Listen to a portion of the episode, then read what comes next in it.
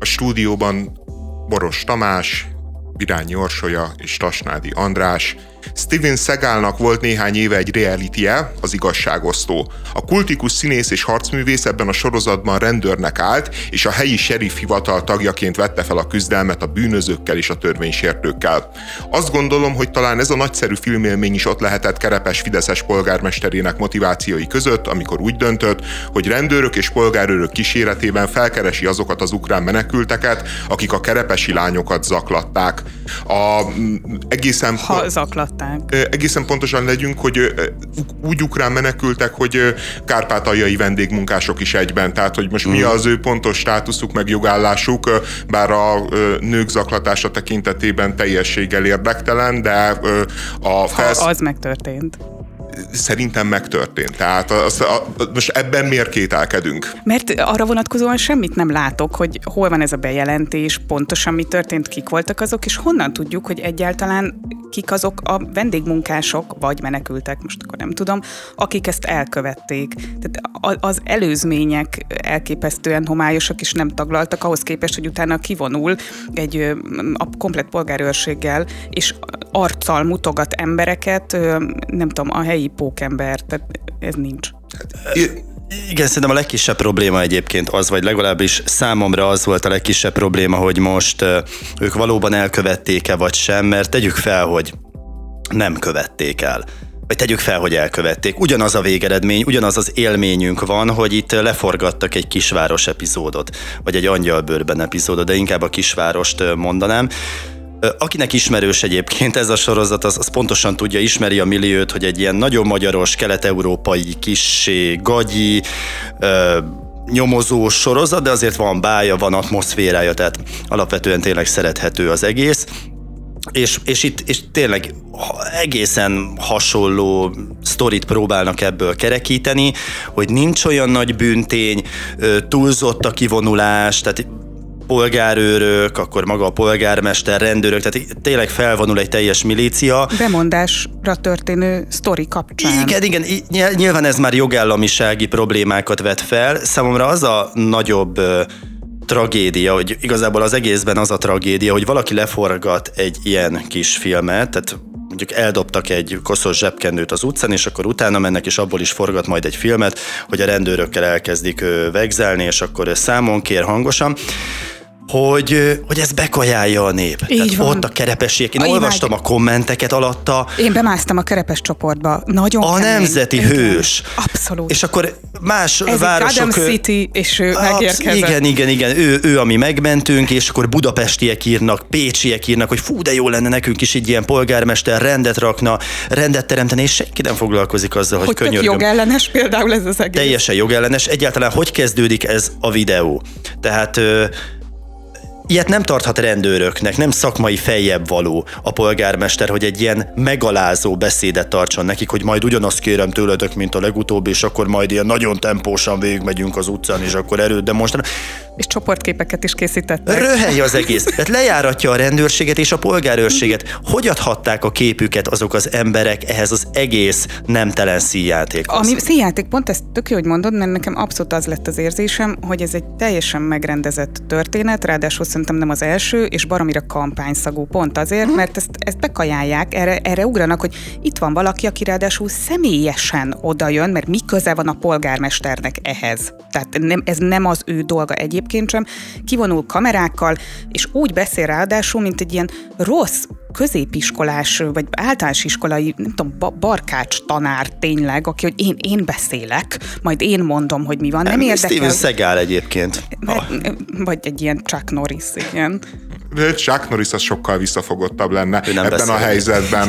Mert csak nézne. Csak nézne, igen. Tehát igen, egy kemény nézéssel helyre lennének rakva ezek a kárpátaljai arcok. Én számomra egyébként én értem, hogy mitől szimpatikus az embereknek a polgármester, mert, mert egész egyszerűen a magyar társadalomban hiába rakott két, két alatt rendet Pintér Sándor, azért van egy alapvető létbizonytalanság, meg félelem. És, és amikor azt látja, hogy ezen az oldalon is, kvázi a rend, a törvény oldalán is erő mozdul meg, és demonstratíva kivonulnak, és ott megfenyegetik a rossz életű embereket, ez, ez tetszik az embereknek. A, abban még, meg aztán végképp igaza volt szerintem a polgármesternek, az nagyon jó poén volt, és a szövegkönyvíró illeti a dicséret, vagy a polgármestert, hogyha ezek saját szavai, amikor közli ezekkel a kárpátaljai arcokkal, hogy, hogy ha keménykedni akarnak, meg emberkedni, akkor menjenek vissza Ukrajnába, és a csecsenekkel csinálják, uh-huh. ne a kerepesi lányokkal. Igen, valóban halára nevettük magunkat. Szerintem jó duma, szerintem jó duma volt, meg...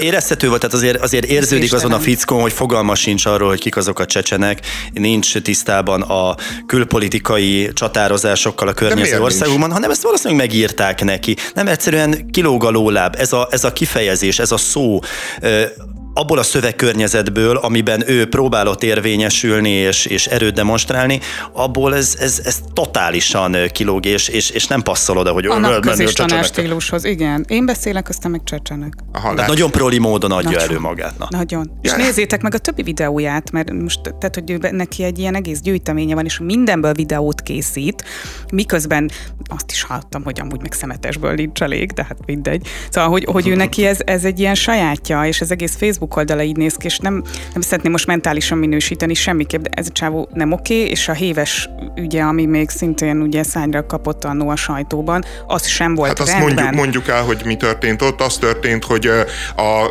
egyébként ez a zaklatási ügy, amiről, ami miatt most kivonultak, az is a Kerepesi héven történt állítólag, és a, volt egy maszturbáló szatír a héven, akit megfenyegetett a polgármester, hogyha nem jelentkezik jelentkezik a rendőrségen, akkor három napon belül akkor nyilvánosságra hozza a róla készült felvételt, nem jelentkezett, és azt hiszem, hogy tényleg nyilvánosságra is hozta a felvételt. Tehát egy, egyértelmű egyébként, hogy itt egy ilyen önkényes igazságosztóról mm. beszélhetünk. Tényleg Gotham City denevér embere az, aki megelevenedik, és, és, a, és az emberek igazságérzetével nyilvánvalóan találkozik. A probléma szerintem elsősorban az, hogy ő, ő a Fidesz Fidesznek és a NER-nek ott a képviselője az embere. Kilépett Tehát, a Fideszből. Kilépett a Fideszből? Igen. Tehát már nem is Fideszes? Nem. Ó, hát ez nekem egy új információ. Ugyanazt tolja, mint Orbán Viktor egyébként. Aha, tehát hogy már lebeg a nemzet felett. Ja, akkor, akkor értem. Mm. Ak- jó, akkor megvan, mert én... De egyébként a... fideszesként indult. Igen, tehát, mert, mert én azt akartam mondani, hogy azért valamilyen módon azért megalázó az államhatalommal szembe, hogy a polgármesternek magának kell cselekednie, és nem a rendőrség az, ami ilyenkor intézkedik. De nem és... kellene, hát ezt ő, ő cselekszik így. Hát ő cselekszik, de ez mindenki asszisztál, és egyébként ugye az uh-huh. egész videó úgy kezdődik, hihetetlen jó zenei aláfestéssel, tehát tényleg egy igazi akciófilmes mesterműről van szó. Úgy kezdődik, hogy ő eligazítást tart, tehát hogy itt körbeállják félkörben polgárőrök, rendőrök, hivatali dolgozók, és így elmondja, hogy most mi lesz, hogy oda megyünk, erőt demonstrálunk, stb. négy autóval megállunk, tehát, tehát ő irányít egy rendőrségi akciót, mint polgármester, és polgármesteri státuszban ott közdi ezekkel az ukrán vagy kárpátaljai magyar emberekkel, hogy, hogy, hogy ők itt vendégek, ez, ez itt nem működik, hogy nőket zaklatnak, és május 1 van idejük, és utána pakolhatnak. Ami, hogyha egyébként, és itt érdekes, hogy ők nekik mi a státuszuk, mert hogyha menekültek egy önkormányzati ingatlanba, akkor ezt talán mondhatja a polgármester, de az se biztos. Ha viszont de az ők, nem az, akkor az ő ők, hatásköre ez, igen, hogy ki tartozik hálával, és ki nem.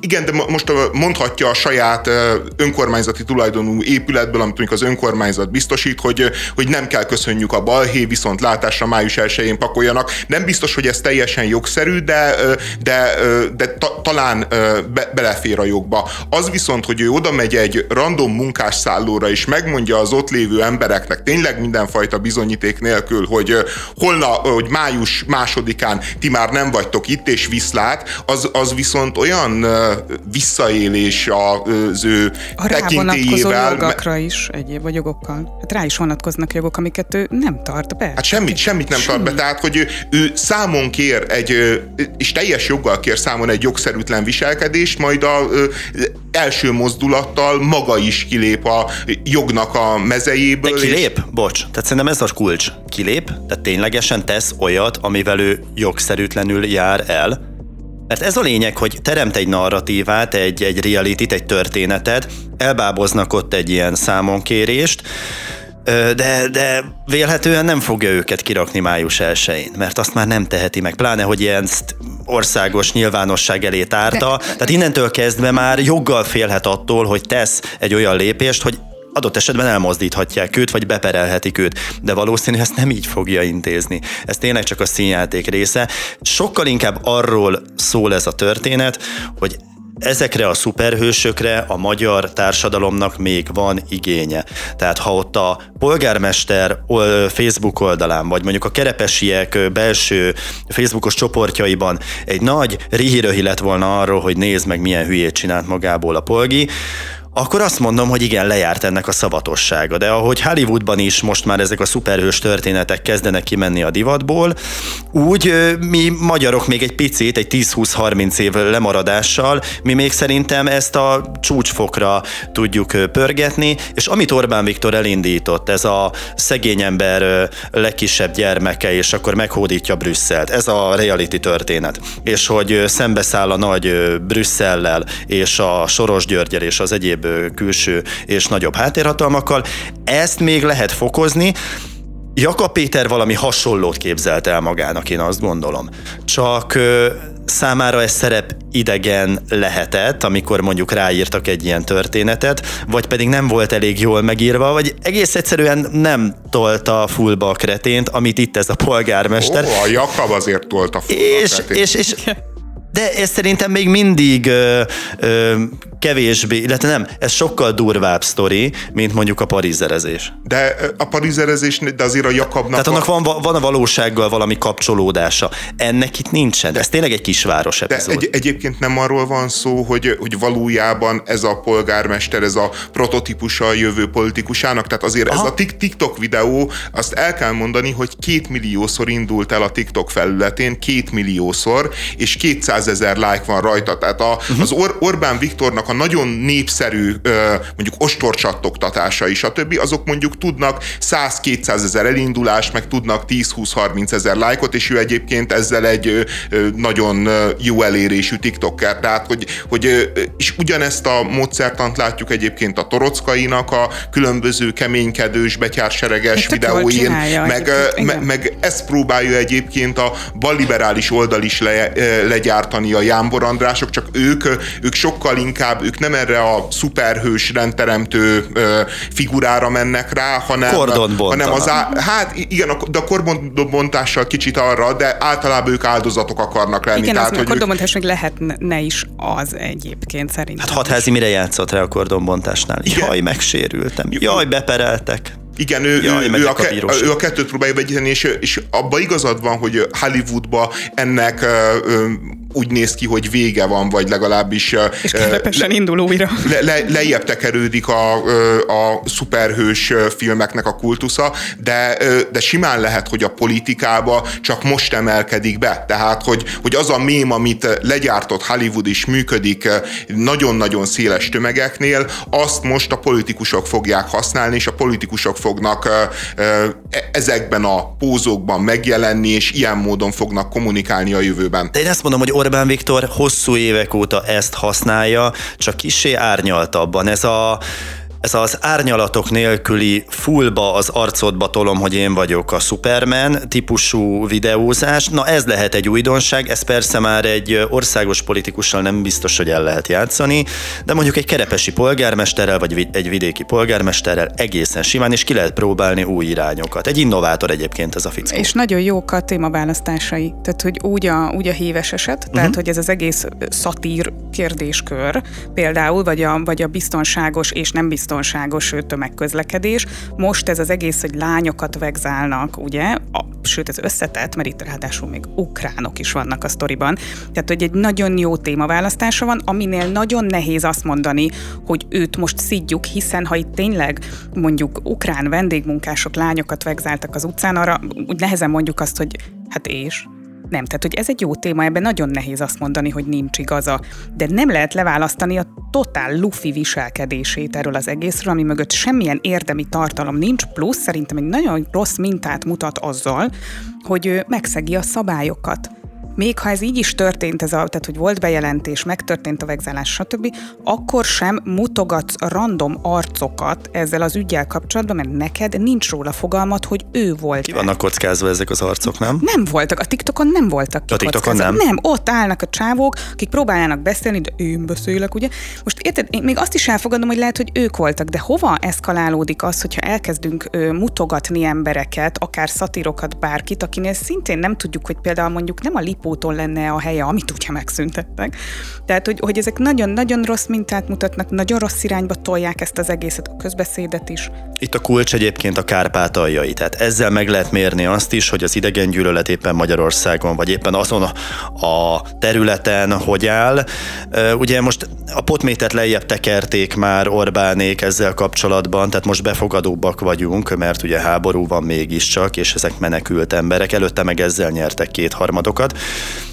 Most, most érdekes módon megint előhozta ez a mhm. polgármester ezt az idegengyűlöletet, és nagyon úgy tűnik, hogy az mégiscsak ott lappang az emberekben, és nagyon könnyű felszítani, és ezzel könnyű szavazatokat nyerni továbbra is. Tehát mondom, lehet, hogy, hogy az új kampánytanácsadóját látjuk szóval Orbán Viktornak. És többre megy ezzel, mint a közvilágítás hiányának, a cigánysornak, vagy a szemetesek hiányának a bemutatásával. Igen, azért szólaltassuk meg a polgármester urat is, aki uh, Facebook, meg, ki, én, az én hangomon fog megszólalni a Facebook posztjából uh, idézek. Tisztában vagyok azzal, hogy jogvédők hadserege védi a normalitás tipró embereket. Tisztában vagyok azzal, hogy támadni fognak azért, mert kiállok a rendért, az zaklatott kislányokért. Viszont álláspontom alapján egy apának, férfinak, polgármesternek kötelessége megvédeni a családját, a rábízott közösséget. Amíg én vagyok kerepes vezetője, nem fogom tűrni, hogy fiatal lányokat zaklassanak, és más bűncselekmények ellen is tőlünk telhetően harcolni fogunk. Tehát ő nyilvánvalóan a nulladik másodpercben megteremtette azt a ö, dilemmát, hogy vagy vele, vagy a nőket zaklató Igen. gonosz migránsokkal. Min, mindenki választhat, és, és nyilvánvalóan a hadsereg egyébként a migránsok mögött van, és nem mögötte, aki kimegy 10-12 na, nagy darab rendőrrel, meg polgárőrrel keménykedni a, a munkásszállóra egy, egyébként mondom, én számomra az eset tényleg az a szürke kategória, hogy azt gondolom, hogy, hogy nagyon sok igazsága van a polgármesternek, és azt is gondolom, hogy, hogy abba is van egy ilyen végtelen elkeseredettség, hogy mi mondhatjuk azt, hogy, hogy a rendőrséghez lenne, kell ilyenkor fordulni, és nyilván ez a helyes. De az a helyzet, hogy Magyarországon, különösen a vidéki Magyarországon, az egy állandó tapasztalat, hogy a rendőrséghez nincs értelme fordulni. És, Ilyen esetben és, nem is tudsz egyébként. És, és, és, és, és látjuk, hogy egyébként ott van a rendőrség, csak kell valaki, aki noszogatja őket, aki az élükre áll, és akkor egyébként ők mennek, vonulgatnak, nézik, hogy mi történt. Tehát, te, tehát így, így, ha balhé van, ha balhé van, akkor megjelennek a rendőrök. Ez volt a magyar gárdának is a nagy titka, hogy egész egyszerűen pusztán attól az emberek biztonságba érezték magukat, hogy megjelent a magyar gárda, megjelentek az ellentüntetők, és hirtelen azon a helyen, ahol egyébként havonta egyszer láttak rendőrt, egyszer csak megjelentek rendőrségi buszok, és, és mindenki azt érezte, hogy azért van államhatalom, hogy van valami fajta biztonság, van valami erő, ami közte és mondjuk a bűnözők között áll. És, és, és ilyen értelemben egy politikus, hogy ezeket a helyzeteket használja, meg kihasználja, hát nem biztos, hogy nem része az ő lei, munkaköri leírásának. Hát csak ennek igen komoly negatív hatása lesz, hiszen amit te is mondtál, hogy, hogy az igazságszolgáltatás szolgáltatásra nem lesz szükség. Tehát elég bemondásra oda menni, kimenni, keménykedni.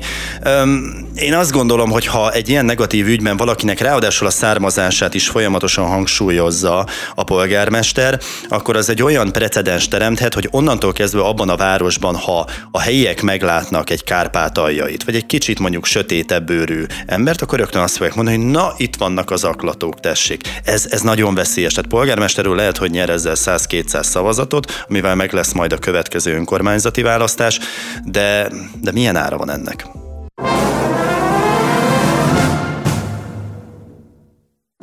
Többek között a TikTokra is felkerült egy interjú részlet, amelyen Elon Musk, a Tesla és a Twitter vezére a BBC újságírójának ad interjút.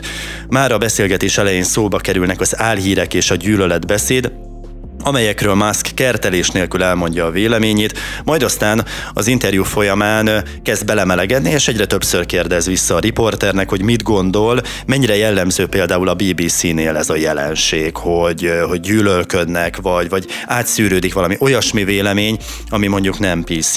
És James Clayton, aki az interjút készítette, a riporter, először meglepődik azon, hogy egyáltalán a Tesla vezér átvette a kérdező szerepét, majd kiderül, hogy nincs felkészítve felkészülve ezekre a, a visszakérdésekre, nincs felkészülve kellően a témára.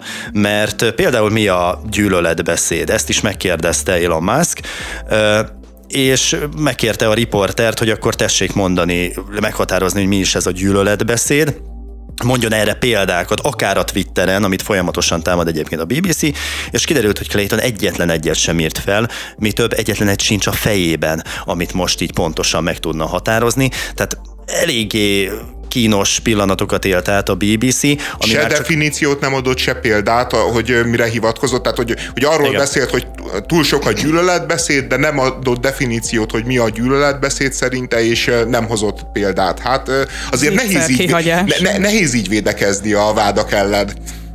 A... Igen, igen, és ugye teljes kontextus az hozzátartozik, hogy, hogy a közösségi média cenzúrájáért, illetve az úgynevezett gyűlöletbeszéd ellen a BBC évek óta egy ilyen keresztes hadjáratot indított. Ugyanakkor meg nem tudja definiálni azt, hogy pontosan mi a gyűlöletbeszéd, vagy ha definiálja is, akkor ugye visszalőhet azzal akár a Twitter, akár Elon Musk, hogy bocsi, ez a ti definíciótok nálunk, nem ennyire szigorú ez a meghatározás. Meg mire gondol a költő? Mert Aha. hogy a gyűlöletbeszéd az egy jogi ö, fogalom, és utána ez ugye módosítva is lett ö, gyűlölettel teli beszédre, vagy valamit, tehát tulajdonképpen egy jelzős szerkezetté minősítette csak simán, tehát hogy ez sem mindegy ebben az esetben. Nagyon mást jelent. Hát az tény egyébként, hogy Elon Musk nem ártatlan, tehát a Twitter... Továbbá kérdésekkel provokál. Egyrészt, másrészt pedig a Twitter egy liberálisabb helyé vált azáltal, hogy átvette, és valóban hozott egy sor elhamarkodott, cenzúrázó és látszólag önérdekű döntést. Ugyanakkor ebben a helyzetben, ha valaki megnézi ezt az interjút, akkor azt érzi, hogy a BBC-nek van egy nagyon lesarkított, egyszer egyre felhúzott, nagyon könnyen fogyasztható és értelmezhető világképe ezzel kapcsolatban, és azt minden egyes helyzetben megpróbálják ráhúzni ezekre a közösségi média platformokra, és gondolkodás nélkül tüzelnek rájuk. Tehát nincsen árnyalat, nincsenek egyességek, nincsenek finom kérdések, vagy a megértésre való indítatás, hanem, hanem, hanem, hanem nagyon agresszíven szállnak bele például Elon Muskba, amiatt, mert visszaengedett általuk veszélyesnek ítélt embereket a Twitterre. Egyébként a BBC az tényleg állatorvosi lova a modern újságírásnak, hogy, hogy van azért egy tényleg nagymúltú szervezet, amelyik sok tekintetben tényleg nagyon-nagyon jó példát diktált a világnak évtizedeken keresztül,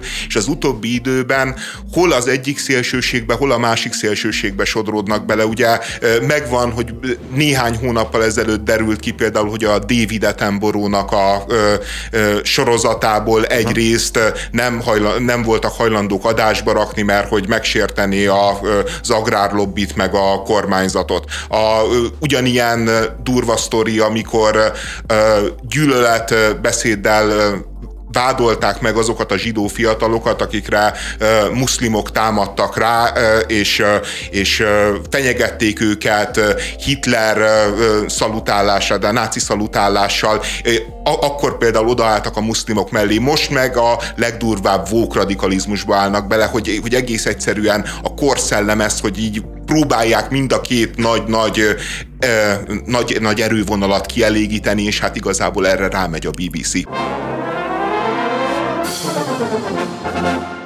Még 2010-es kormányra kerülése előtt felvázolta Orbán Viktor a sportszövetségek vezetőinek, hogy a Fidesz hatalomra kerülése esetén a sportra stratégiai ágazatként tekint, és a terület nem lesz tőkehiányos. Pár év alatt a legtöbb szövetség Fideszes irányítás alá került, most viszont már éppen egy fordított tendencia figyelhető meg, és ezt egy nagyszerű cikkben a Telex, jól emlékszem, uh-huh. a mhm. Telex végigvezeti Ágasi Attila újságíró, hogy mely szövetségek éléről mondtak le. Na most belemászhatunk a témába, és másszunk is bele, ha már, ha már itt van ez a téma nekünk, de egy nagyon-nagyon rövid magyarázatom van erre az egész tendenciára. Elfogyott a lóvé tényleg elfogyott a lóvé, és nem fér most már bele az, hogy hízlalják ezeket az oligarchákat szövetségek élén, hanem elindult a számonkérés, ami már a nulladik kilométertől nagyon jó lett volna. Eddig nem volt számonkérés, ha nem hozott eredményeket egy adott sportág, akkor is számolatlanul tolták bele a milliókat, milliárdokat.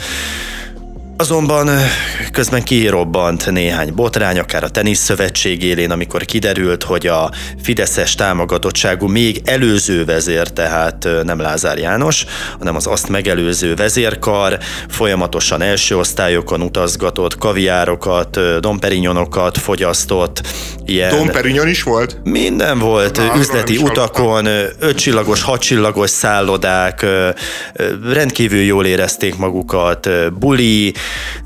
és közben pedig nem nagyon dolgoztak, és nem nagyon jöttek az eredmények. Lefoglaltak olyan tornákat, amik milliárdokat vettek ki egyébként a költségvetésből, aztán kiderült, hogy nem tudjuk őket megrendezni, a ködbért pedig ki kellett fizetni. Tehát voltak olyan bakik, amikbe egy multinacionális cégnél egy középvezető is már nagyon súlyosan belebukna, akár úgy, hogy azon a területen tíz évig nem tud elhelyezkedni. Itt pedig hibát hibára halmozhattak, nem történt semmi. Ugye a futballban sem volt számon kérve, hogy milyen eredményeket kell elérni, vagy akadémiai szinten mondjuk hány fiatal játékost kell beépíteni az élvonalbeli csapatokba. Tehát akkor nem az van, hogy itt nem vették észre 12 éven keresztül, hogy esetleg inkompetens emberek. Észrevettek mindent. Észrevettek mindent, csak Orbán Viktor erőből ért. Szakértelmet kívánni lehet, Viszont, hogy az meg is valósuljon, az már, az már, az már nagyon nehéz. Tehát azt nem lehet úgy megoldani, hogy akkor elindítok mondjuk egy edzőképzést Magyarországon, és akkor 5-6 év múlva lesz egy olyan edzői generáció, vagy akár 10 év múlva, amely majd a nyugati példának megfelelően fogja nevelni itt a fiatal sportoló ifjúságot, hanem ez egy sokkal hosszabb folyamat. Ezért döntött úgy egyébként több szövetség is, most már picit elkanyarodtunk a témától, de mindegy, a lényeget már elmondtam, hogy elfogyott a lóvé. Szóval több szövetség is úgy döntött, hogy akkor jöjjenek a külföldiek. Akár a Korcsolya Szövetségről beszélünk, hogy oroszokkal töltötték föl egyébként a szakmai stábot, és a sportolók szintjén is oroszok és kínaiak versenyeztek illetve a labdarúgásban teljes egészében a az olasz, illetve a nyugati mintát vették elő, akár a technológia, akár az edzés, szervezés, akár az edzők szintjén, a videóelemzés szintjén, mindenben, na akkor kezdjük el másolni, amit külföldön már tök jól kitaláltak, és lám-lám elkezdett működni, ez tényleg ennyire egyszerű. Ha ezt 10 évvel ezelőtt elkezdték volna így, és nem lett volna ez a kurucos, magyaros dac, hogy már pedig ezt mi is meg tudjuk csinálni, akkor lehet, hogy már komolyabb eredményei lettek volna egyébként a magyar labdarúgásnak, és akkor most gyorsan még ö, ö, egy mondat erejéig visszaváltok az alaptézisemre, hogy egyszerűen elfogyott a pénz, Brüsszelben szorongatnak, nem jönnek onnan a támogatások, így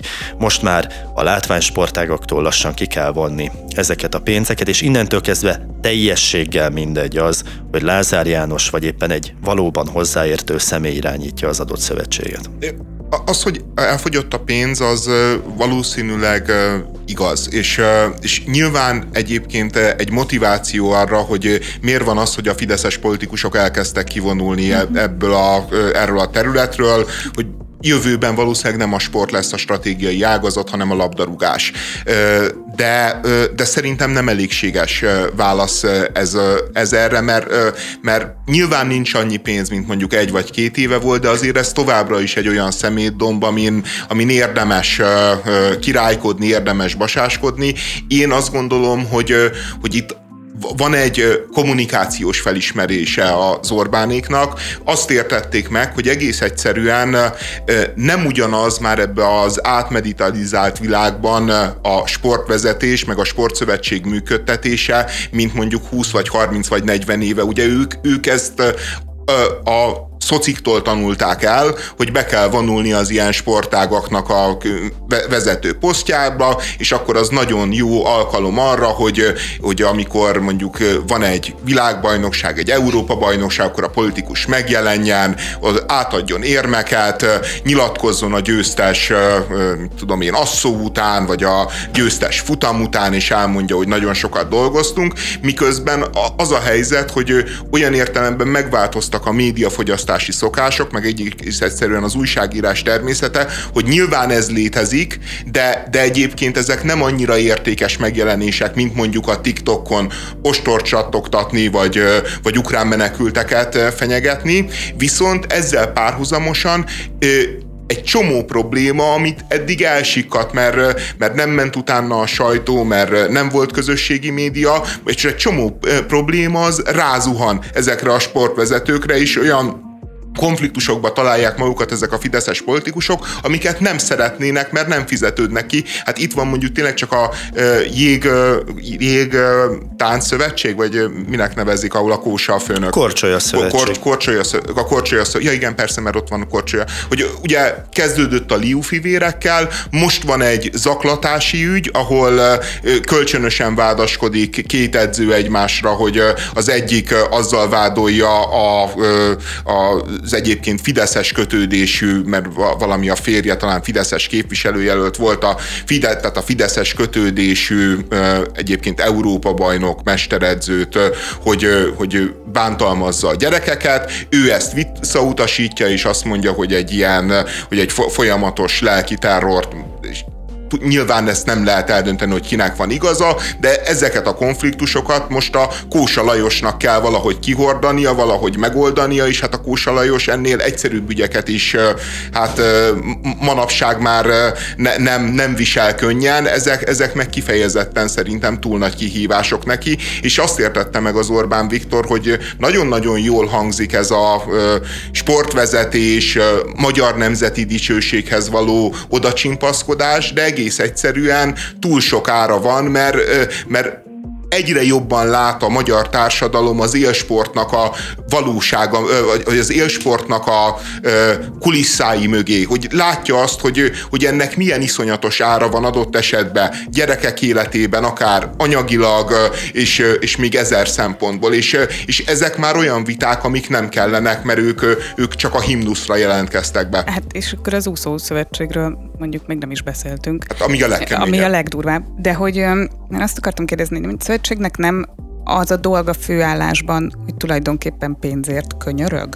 És hogyha egy kormányzati emberről van szó, akkor ezt uh-huh. a mhm. pénzt értemszerűen könnyebben járja ki, mint egy... Önkormányzati szinten ugyanez a dilemma, hogy érdemese mondjuk egy vidéki városnak mondjuk egy ellenzéki vagy egy civil polgármestert megszavaznia. Mert megszavazhat, tehát lehetnek idealisták, és azt mondják, hogy ők hisznek abban, hogy akkor nagyobb szabadság, olyan programot valósít meg, amely valóban segít a városon, de be kell látniuk, hogy ha fideszes vezetés van ezeknek a városoknak az élén, akkor sokkal több pénzhez fog jutni az a város. Ez sajnos tény. Ugyanez volt a dilemma egyébként a sporttági szövetségeknél, és ugyan most új emberek kerültek oda, de egész egyszerűen annyi történt érzésem szerint, hogy ugyan nem közvetlenül ezer szállal a Fideszhez bekötött volt sportolók vették át ezeknek a szövetségeknek az irányítását, hanem szakmailag hozzáértőbb személyek, ugyanakkor még mindig a Fidesz irányítja ezeket a szövetségeket. Tehát ha leszólnak és van kívánságuk, akkor azt az az adott sportvezető teljesíteni fogja. Ez szomorú, de véletlenül ez így fog folytatódni, de szeretnének most már eredményeket, tehát ha még mindig pumpálnak bele pénzt, akkor annak már szeretnék látni az eredményét. Mondok egy nagyon gyors példát a médiából, hogy ez a pénzszűke, ez mit okoz a Fideszes, illetve a neres gondolkodásban. Van egy állami sportcsatorna, kettő van összesen, úgyhogy nem annyira nehéz kitalálni, és az egyiknél nem nagyon figyelték a nézettséget. Hosszú-hosszú éveken át jobbnál jobb jogokat vásároltak nekik, tejben, vajban füröztötték az ott dolgozókat is, meg egyébként a nézőket is, viszont a nézettségre nem nagyon lestek rá, és ennek következtében az ottani stáb egy egy, egy szakmai munkát tudott elvégezni, mély elemzőket tudott hívni, bloggereket, újságírókat, akik, akik nagyon jól átlátják az adott sportágat, taktikai elemzéseket tudnak elvégezni a szünetekben, illetve a mérkőzés végén, és ehhez hasonló magazinműsorokat tudnak készíteni. Én is hallottam, hogy pár hónappal ezelőtt a vezér, ennek a csatornának a vezére.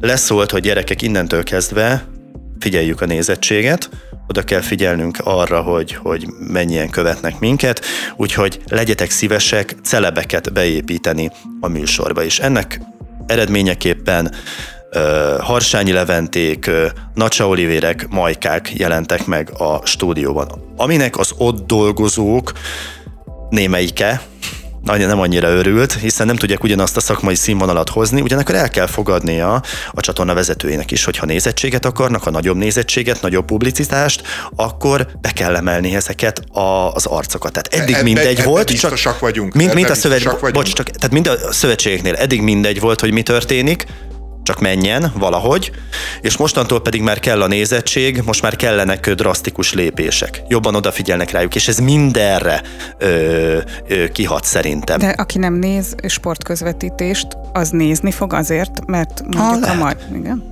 De, Mondom, de na, ez, ez nagyobb, nagyobb hírverés. De az, hogy Majka mondjuk egy Manchester United meccsről szakért, azért az végigfut a médián. Na jó, jó, egy Majka igen, de most, hogy egy Harsányi Levente, vagy egy Nacsa Olivér, tehát hogy, hogy, hogy mondjam, most a Na- Nacsa Jó, Olivér akkor se érdekes, amikor humorista, tehát miért lenne akkor érdekes, amikor valami olyasmivel foglalkozik, amihez nem is ért. András, ezzel már lehet vitatkozni, lehet, hogy nagy részben egyet is fogok veled érteni, de érted? Tehát, hogy Mint policy. Jó, vagy jó, irány. ez, most ez, ez a celebekhez való ilyen... De mindenhol ezt csinálják. Ez a, ez a végtelen hit abba, hogy a celeb, majd a celeb az hoz nézettséget, majd a celeb generál. Sze- Szerintem a minőségi műsor generál nézettséget, és, és, és egyébként az... Ezt is komolyan mondtad? Egy... Abszolút. Jaj. abszolút. Ez nagyon cuki volt. De én- én Most abszolút ezt meg gondolom. De tényleg Hát ez, ez nem baromi most naív sport vagy. egy réteg, mert az, de, de, De, a de, ne, több de más ne, nem, én, én abszolút azt gondolom, hogy, hogy tehát a Majka az nem azért ö, csinál nézettséget, mert, mert ő Majka, hanem azért csinálja, mert ő tényleg jól csinálja. Tehát, hogy, ö,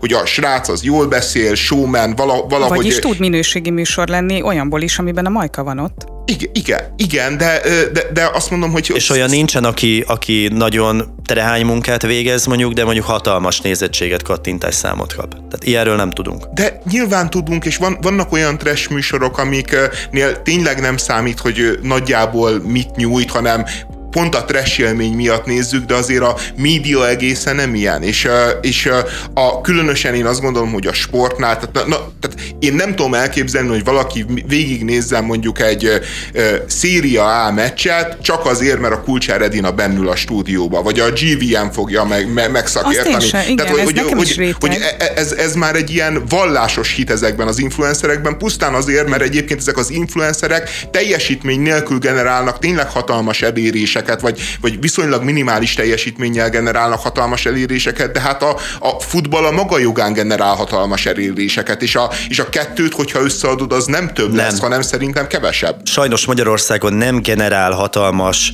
nézőközönséget önmagában a futball. Tehát ezt önmagában a sport, vagy a csapat, a rangadó nem tudja elérni. Ezek röhelyes számok. Tehát alig mérhető számokról beszélünk, egy-két százalékokról, még rangadók esetében is. Tízenezres szurkolótáborok követik egyébként ezeket a bajnokságokat Magyarországon, sajnos. És az a szándékuk a celebekkel, hogy az is oda kapcsoljon, vagy legalább egy picit nézzen akár egy 10-20-30 percet abból a meccsből, vagy rászokjon arra a meccsre, aki Kulcsár Edinát ismeri egyedül, de a Rómát meg az Intert nem. Jó, de mondom, szerintem nem létezik ez az összefüggés, de oké, okay, okay, elfogadom. Még annyit akartam ezzel a Fideszes sportvezetőkről beszélni, meg erre a sportvezetés mániáról, hogy a, érdekes megfigyelni, hogy a magyar politikusnak két fajta hobbija van, ami rendszertől függetlenül visszatér. Az egyik a sportvezető, a másik a vadászat. vadászat és, és egyébként mind a kettő arról szól, hogy igazából azért szeretnek sportvezetők lenni, mert nyilván van egy, egy olyan típusú haszna, hogy időről időre, mit tudom én, fél évente tud pozitív nyilatkozatokat tenni, de önmagában szerintem ezért nem csinálnák, hanem azért csinálják, mert egy sportág élén, egy ágazat élén egész egyszerűen megélheted, hogy te vagy az Orbán Viktor, megélheted, hogy te vagy a Kádár János, megélheted azt, ha. hogy te egy nagyhatalmú ember vagy, akihez mint alatvalók járulnak a különböző küld, kluboknak a vezetése, és kérik a pénzeket, stb. És, és a, a, politikusnál sajnos igazán kijön az, hogy, a, hogy, hogy van egyetlen drog, ami, ami kapcsán nincsen egy az emberbe feedback, mert, mert, mert mit tudom én, hogyha például zabálni szeretsz, akkor is van egy pont, amikor már nem tudsz többet tenni, egész egyszerűen fizikálisan nem megy, és rosszul vagy. A, a szexbe is van egy pillanat, amikor már így nem kívánod, és, ne, és, és nem szeretnéd. És, és még a... Ez nem az orgazmus utáni pillanat a férfiaknál? De, de, de például, de, de, a, tizedik orgazmus utáni pillanat igazából, amiről én beszélek, vagy az ötödik orgazmus utáni pillanat. Jó, de az mennyi idő alatt jön össze? Hát, lehet, lehet, hogy neked egy éjszaka alatt, másnak egy év alatt. Ja, ja, ja, ja, ja. Hát magamból indulok ki természetesen.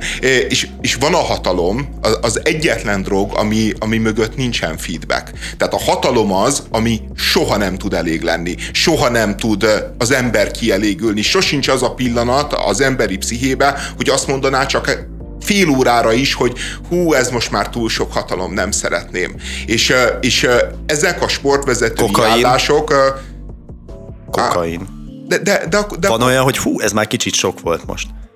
De a... Van, csak akkor már nem tudsz mit csinálni. De akkor már nem vagy magadnál, nem? Tehát akkor meg nem érzed, de akkor már a receptorait kiéltek. Tehát nem tapasztalsz olyat, hogy ez nekem most hú de rossz, ugye? Nem, nem tudom. Most megfogtalak, de... Most összekapcsoltuk a kokaint a hatalommal? Hát igen, hát, de nem a kokainról mondják azt, hogy a hatalomnak a drogja, tehát hogy, hogy valójában az, azt a megistenülést adja, amit egyébként a hatalomérzet ad, de, de nem tudom, hogy a kokainból lehet elég, de azt gondolom, hogy lehet elég. Tehát amilyen filmeket láttam, azért ott láttam ilyen kokainista arcokat, akik már így, így nem akarták a következőt, legalábbis abban a buliban, hanem már így készen voltak, és így elég volt. De, de, de a hatalom Jó, esetében... De, azért nem akarok ebbe belemenni, mert nem értek egyet, és tudom, hogy ez nagyon sokáig tartana de a hatalom is lehet sok, mert a hatalom nagyon gyakran nyomással, felelősséggel jár, ugye ismerjük a Pókember filmet, de valóban, tehát hogy felelős vagy azért, hogy, hogy, hogy, hogy ne bukjál el hogy magasan vagy, és bármelyik pillanatban téged leránthatnak, vagy a helyedre ültethetnek valaki mást. És ezt a nyomást sokan nem viselik el, és ezért nem vezető típusok, és ezért mondanak le inkább a hatalomról, hogy akkor nyugiban élem az életemet, mint Lester Burnham az amerikai szépségben, hogy akkor inkább csak hamburgereket fog gyártani. Távozik a Fox News legendás műsorvezetője Tucker Carlson. Veszteség vagy győzelem? Hogy értékeljük? A szabad média egy nagyon pozitív pillanata, vagy a média rapság egy újabb állomása? Én arra vagyok kíváncsi, hogy mit fog most csinálni. Honnan, oh. hova tovább van innen? Hát, mi újság a szenátorokkal? Russia Today-től megkeresték, egyéb Kreml közeli kormánymédiák megkeresték őt, kiteszi ezt a tartalmat a YouTube-ra szerintem vígan elér élete végéig olyan kattintás száma lesz, hát a legnépszerűbb jobboldali televíziós. Hát a legnépszerűbb televíziós, tehát hogy neki a, az ő műsora, amitől most megszabadult a Fox News, az a egész Amerikán belül a legnézettebb politikai tartalom volt hétről hétre, és, és egyébként egy elég ijesztő politikai tartalom, tehát én pont most belefutottam abba az interjúba, amiről hát így ment a találgatás, mert ez volt az, egy, az egyik utolsó, tehát nem az utolsó adásában volt ez az interjú, és, és hát így sokan azt mondták, hogy ez volt az utolsó csepp a pohárba, bár valószínűleg a döntés már régebben megszületett, hogy eltávolítják, de a lényeg, hogy ebbe az interjúba hát egy, egy olyan figurával beszélget, és ilyen te, teljesen alárendelődően, tehát úgy csodálja, mint hogyha eljött volna a, a messiás a sivatagból, és most így elmondja neki a, a nagy igazságokat, és a figura arról számol be egyébként, amiről mondjuk Bogár Laci bácsi, hogy, hogy itt Amerika a világ leggonoszabb teremtménye, mindenki sokkal békésebb, mint Amerika, de hát Amerika provokálja Kínát, provokálta Oroszországot, az amerikai fegyverlobbi le, leural mindent, tehát hogy egy olyan dumát nyomott, ami mondjuk 30 évvel ezelőtt a, egy ilyen szélső balos szoci arcnak lett volna mondjuk az Egyesült Államokban a szerepe. Most már ezek a félőrültek, ezek részben nyilvánvalóan jobboldaliak lettek, és, és, és ezeknek adott platformot, meg ezeknek nyújtott lehetőséget a Carson, és, és hát elképesztő felelőssége van abba, hogy a, hogy a republikánus párt az ilyen módon veszítette el a saját jobbik arcát és a saját identitását, és, és lett ez a, ez a rednek összeesküvésekkel teli, bölénysámánokkal megerősített valami Új egészen furcsa, igen, valami egészen furcsa képződmény. Nagyon-nagyon leégett Tucker Carlson. Ugye múlt hónapban derült ki az, hogy a Fox News kollégáknak elmondta, hogy szenvedélyesen utálja Trumpot. Hogy ez mennyire igaz, hogy tényleg így gondolta-e, azt nem tudjuk, de ez elhangzott. Tehát mondta nekik, hogy ő, hogy ő ki nem állhatja ezt a figurát. Majd jött egy Trump nagy interjú a Fox News-on, ami rendkívül kínosra sikeredett. 6 percig folyamatosan engedte hazudozni rögtön az interjú elején Trumpot, egyszer szól csak közbe. Trumpnak az amerikai hadsereg által hátrahagyott anyagokkal kapcsolatos pontatlan állításaira persze szóval válaszolt. És akkor még mondanék két reakciót tőle. Trump azon megjegyzésére, miszerint a nukleáris felmelegedés nagyobb probléma, mint a globális felmelegedés, azzal válaszolt, hogy amit mondasz, az bizonyíthatóan igaz. Majd miután Trump azt de ez, mondta, hogy... De most ez, ez azért nem egy annyira... Nem, nem, ez, ez a benyalás. Ez a benyalás. Ja. Tehát ez a, ez a kritikátlan aláfekvés igen, ami, ami jellemezte őt. Szerintem ez egy jó mondás egyébként a Trumpnak, tehát hogy, hogy rövid távon... Igen, a... igen, igen, igen, tudom, ezt kibonthatjuk, ez egy másik téma, meg beszéljünk is róla, nagyon fontos, hanem itt egyáltalán az attitűd.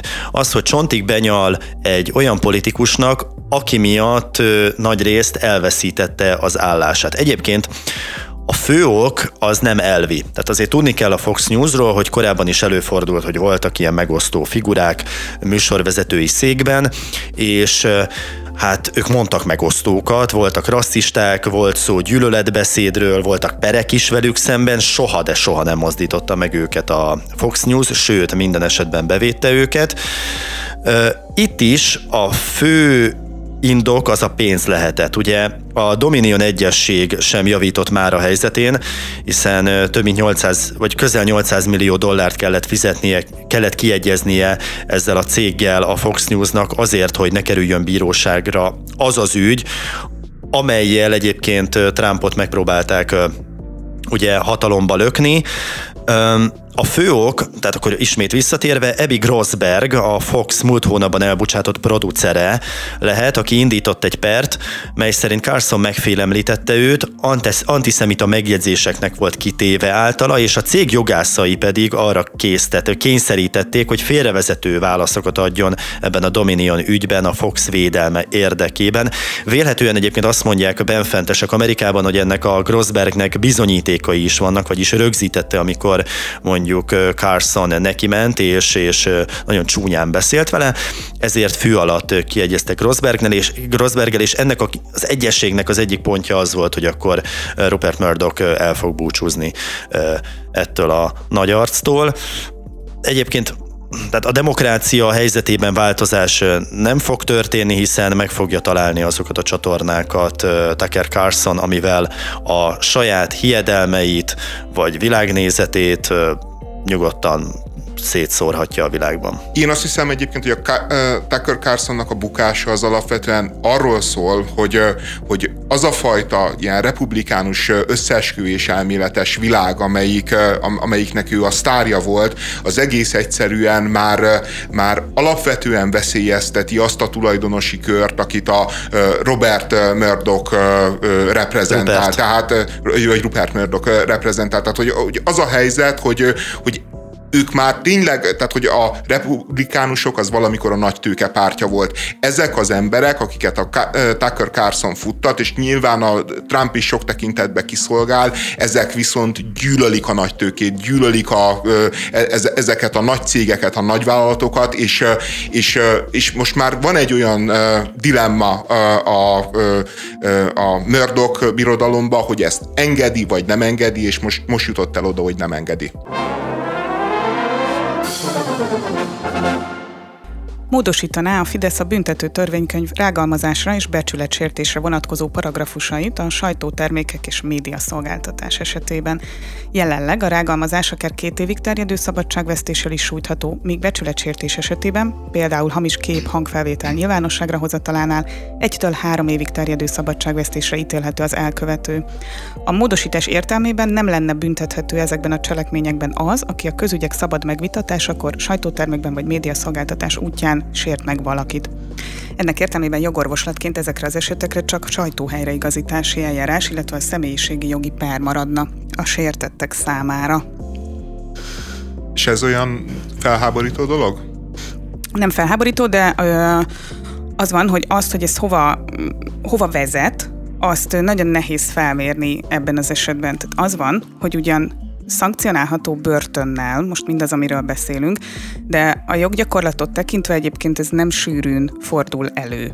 Egy előfordult egyáltalán, hogy valakit börtönbe csuktak valamilyen publicisztikáért, vagy sajtóban megfogalmazott véleményért? Most próbáltam egy kicsit így a jogkódexbe keresni esetet, most így kapásból tegnapról már nem találtam egyébként, tehát hogy ahol, ahol ilyen, tehát hogy konkrét példát erre előfordul, de nem jelentős ezeknek a száma. Egyébként én azt gondolom, hogy azért sem, mert hogyha ezeket az eseteket ö, ilyen súlyosan, vagy ilyen arányban büntetnék, akkor az egyéb bűncselekményeket is arányosan ugye magasabban, vagy ö, arányosabban jobban kellene büntetni.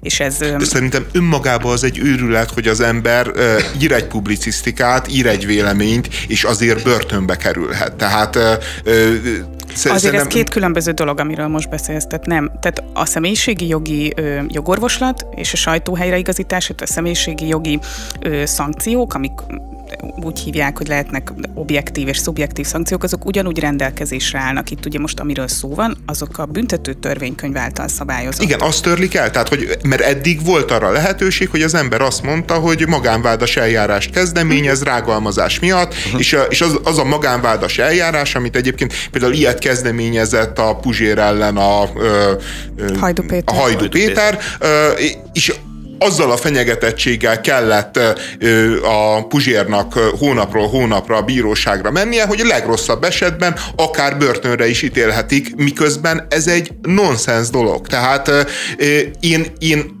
én a Lagzi Lajcsi esetében, aki egyébként valószínűleg tényleg lopott, sikasztott, megvesztegetett. Én még ott is túlzásnak érzem azt, hogy börtönbe zárnak egy embert, akinek nyilvánvalóan egyébként nincsen ott keresni valója, mert azt gondolnám, hogy... A szerinted?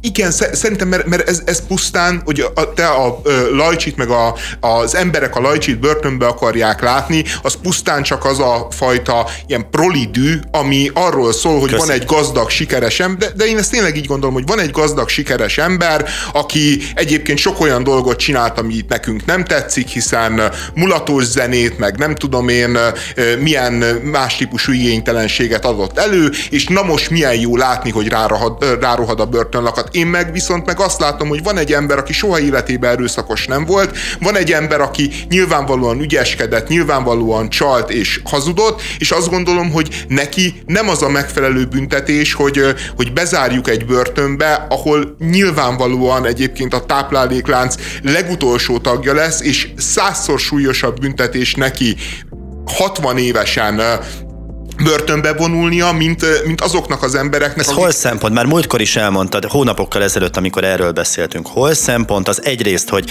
nem volt erőszakos, tehát mentsük fel, kettő már 60 éves, és nem mondtam, hát hogy nincs fel. jó egészségügyi állapotban, hát ne küldjük, amúgy is a Dáridó milyen nézet már, volt. Tehát ne küldjük már börtönbe. Szerintem igen, szerintem a, a humánum az mindig legyen szempont. Szerintem az egy fontos szempont. Szerintem az, hogy... hogy Magyarok 60 fölött nyugodtan bűnözzetek. Ha de nem ezt, a főbíró Tasnádi András lesz. De én nem ezt mondom, én csak azt mondom, hogy ugye egy 60x éves nem erőszakos ember ne zárjunk börtönbe. Zárjuk, mondjuk azt neki, hogy mondjuk nem hagyhatja el a lakását. Mondjuk azt, hogy térítse meg az okozott a 8000 négyzetméteres kastélyát. Így van, így van. De hol, hol fog akkor megvalósulni mondjuk a büntetés végrehajtásnak az egyébként elrettentő ereje? Aha. De Hiszen az nem csak az erkölcsi hogy... normáit szerint élsz, vagy hát nagyon jó lenne, hogyha csak az határozná meg a cselekedeteinket, de alapvetően az is meghatározza, hogy én kvázi félek attól, hogy egyébként ennek milyen jogi következményei lehetnek. Ez egy faktor, de ami miatt nem ölsz meg embereket de egy, például. De egy vagyonelkobzás az nem elég jog következménye egy, egy csalásnak. Tehát én, én azt gondolom, De nem az van, hogy itt egy, most összemostad, nem biztos, csak kérdezem a Lagzi Lajcsi személyét, az általa elkövetett bűncselekmény. Tehát, hogy, ne, hogy nem, én csak azt mondom, hogy még a, a lagzilaj csinál ezerszer jobban értem, mint, an, mint abban az esetben, amikor mondjuk a Puzsér ír egy gúnyolódó cikket a Hajdu Péterről, és emiatt a Hajdu Péter egy olyan jogi eljárás alá tudja vonni, aminek a végén, hogyha a bíró úgy dönt, hogy ez nagyon-nagyon sértő volt a Hajdu Péter számára, hogy itt a Hajdu Péter emberi méltósága az, az olyan módon meg lett taposva, ami elfogadhatatlan, ami egyébként egy több szubjektív dolog, egyáltalán, hogy van-e a Hajdu Péternek emberi méltósága, meg meg, jó, az Húzzunk lehet, be hogy... most még egy pert ebből, tök ja, jó. Igen, igen, jó, a Hajdu Péterről van szó, akkor ne, ne mondjunk ilyeneket. András, ő egy ember, igen. egy érző lény, ne igen. beszélj már róla. Igen, de ez nem Ugyanolyan, mint a Lagzi Lajcsi. De ez nem mindig derült ki a műsoraiból, de látod... Vagy de... mint mi, akikkel szoktál Hát a Lajcsi beszélni. műsoraiból sem nagyon derült ki. Igen, de, de én azt gondolom, Mondjuk hogy... már ezt kettő, de ezt nem lehet összemosni, András. De nem, nem akarom összemosni, én csak azt mondom, hogy, hogy e- ez a börtönnel való fenyegetés, meg a bör, börtön, mint a büntetések, büntetése is mindenkit juttassunk oda, az egész egyszerűen az abból fakad, hogy így nem értik az emberek, hogy mit jelent az, hogy börtön. Hogy az milyen durva és brutális hely. És, és, és egy civil számára, aki, aki ebbe a farkas kultúrában nincsen otthon, annak százszoros büntetés, tehát hogy én lehet, hogy két napot nem bírnék ki a börtönbe. Lehet, hogy két napot nem bírnék ki, mert annyi idő alatt erőszakolnának meg, mert hát azért csinos srác vagyok. De lehet, hogy te is azért, hát igen, Jó, akartam belekötni. Azért ezt mondjuk ki, igen. Vagy vernének agyon, vagy nem tudom én micsoda. Tehát, hogy, hogy egész egyszerűen ez a börtönnel ne vicceljünk, és, és szerintem az egy ilyen ez vérsz, nem egy vicc, ez vérsz... egy lehetőség arra, hogy, tehát, hogy például kordában tarts társadalmi folyamatokat, vagy cselekvéseket. Uh-huh. Nincs arról szó, hogy mindenkit odadobunk. Hát pont ezzel kezdtem, hogy itt is szankcionálva van ez a történet, illetve van egy tényállás, de ez nem azt jelenti, hogy, hogy a bíróságok, vagy a rendes bíróságok egyébként sorra utalgatják az embereket börtönbe. Még szerencsére. Oké, de én most tudok neked hozni olyan példát, hogy lehetséges példát, hogy mondjuk egy olyan felvételt készítenek valakiről, akár mondjuk politikusról, közéleti szereplőről, vagy hivatalos személyről, ami mondjuk meg van hekkelve. És ez a, fel, ez a felvétel ami elképesztő szélsőséget mutat, és ezt és ezt kiadják, vagy lehozzák. Most ez már az a kategória, hogyha olyan tartalma van ennek az adott videónak, ami, ami abszolút nem helyre tehető egy sajtó helyreigazítással, vagy egy kis nem vagyoni kártérítéssel most már sérelemdíjjal. De miért is börtönnel helyre tehető? Tehát az a nem, helyre raktad? Nem, viszont megelőzöd azt, hogy ilyen történhessen. Tehát, hogy például ne szabaduljon el az a pokol, és kedvenc témád, mesterséges intelligencia mondjuk, hogy milyen videókat lehet létrehozni emberekről, vagy milyen, milyen tartalmakat lehet létrehozni emberekről, ami nem úgy köszönő viszonyban nincs a valósággal, de például egy egész életre tönkretesz valakit. Jó, jó, de most azért most sajtóperekről beszéltünk, tehát hogy ebbe igazad van. Tehát, Igen, tehát, de mondjuk nézd meg J.K. Rowlingot.